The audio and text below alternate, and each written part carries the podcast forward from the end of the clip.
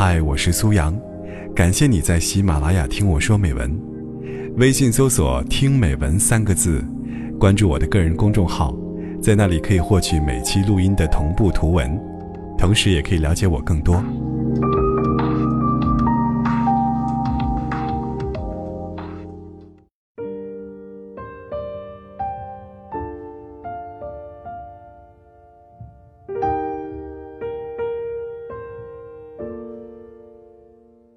一个朋友曾经对我说：“生活到底会艰难到何种地步，你永远无法清楚的知道。当它轰然来临的时候，你会不会有力气和勇气去面对它？”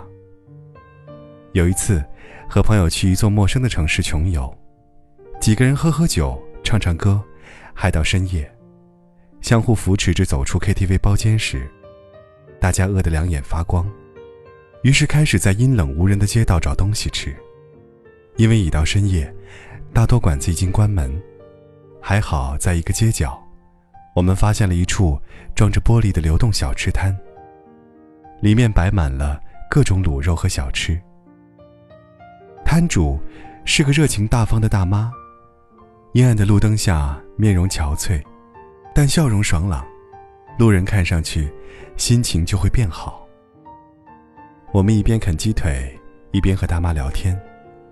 我们问：“这么晚了，行人顾客稀少，还没下班？”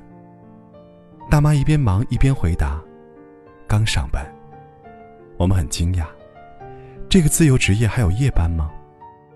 大妈莞尔一笑，给我们解释：“自己的孩子在这座城市就读，我来这边陪读，但因为孩子开销巨大。”我就考虑着做点生意，于是，在白天做起了小吃摊生意，赚点外快。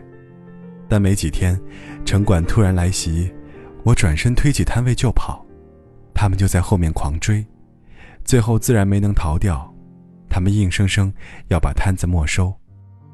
所以如今只能夜里偷偷摸摸的做点生意，为家庭减少点负担。大妈说完后，沉沉的叹了口气，紧皱的眉毛和惨白的白发，被路边的霓虹印刻的鲜明。我们听完后默默无语，只是感觉在别人都躺在温暖的被窝里时，他还要一个人扛下所有的委屈和奔波，用最朴素无华的方式，为了一个人和一个家死死坚守，实在太辛苦了。但大妈转而说：“不过能为了孩子更好的生活，我这点苦吃的也值，累的也开心。”我们又是默默的感动。一个人为了更好的生活，褪去身上的棱角，为所爱的人挪出前行的脚步。即使这脚步艰难缓慢，但旅途的平行道总伴随着微笑。这样的行走。就是幸福的。我很小的时候，舅舅开了家大型的面粉公司，生意做得风生水起，而他作为公司老板，周围更是十里八乡无人不知，无人不晓。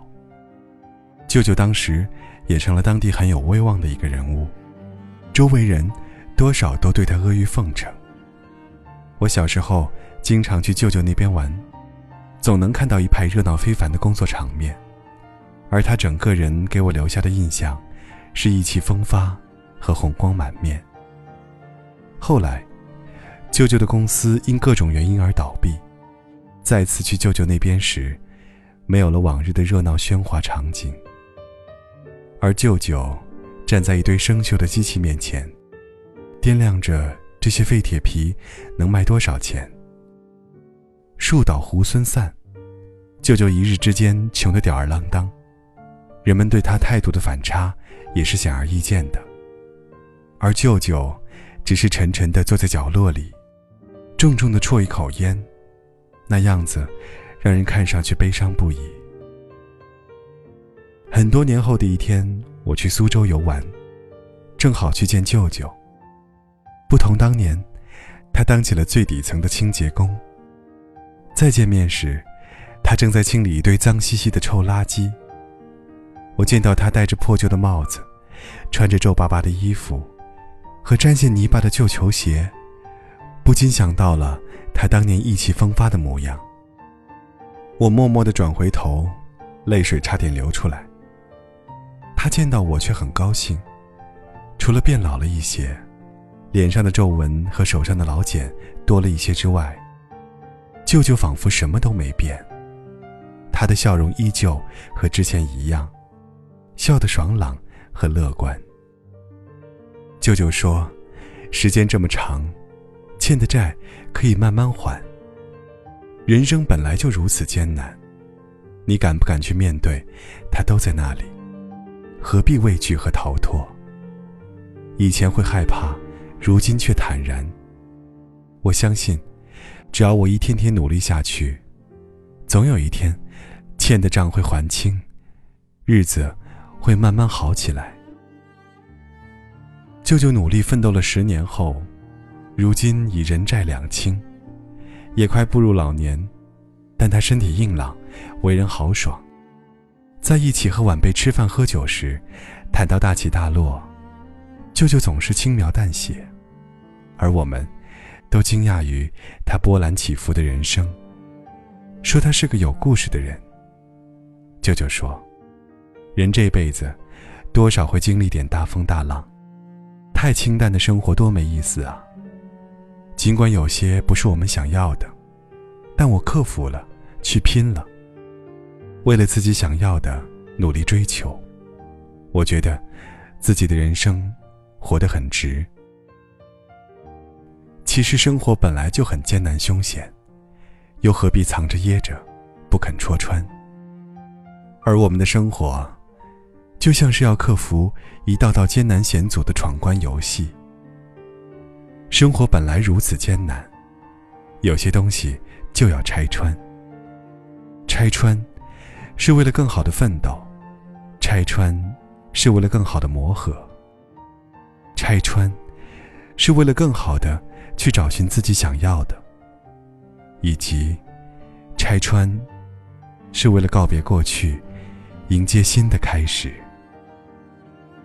最重要的，是你只有那么做，成为更好的自己，才有面对未来与艰险的底气和实力。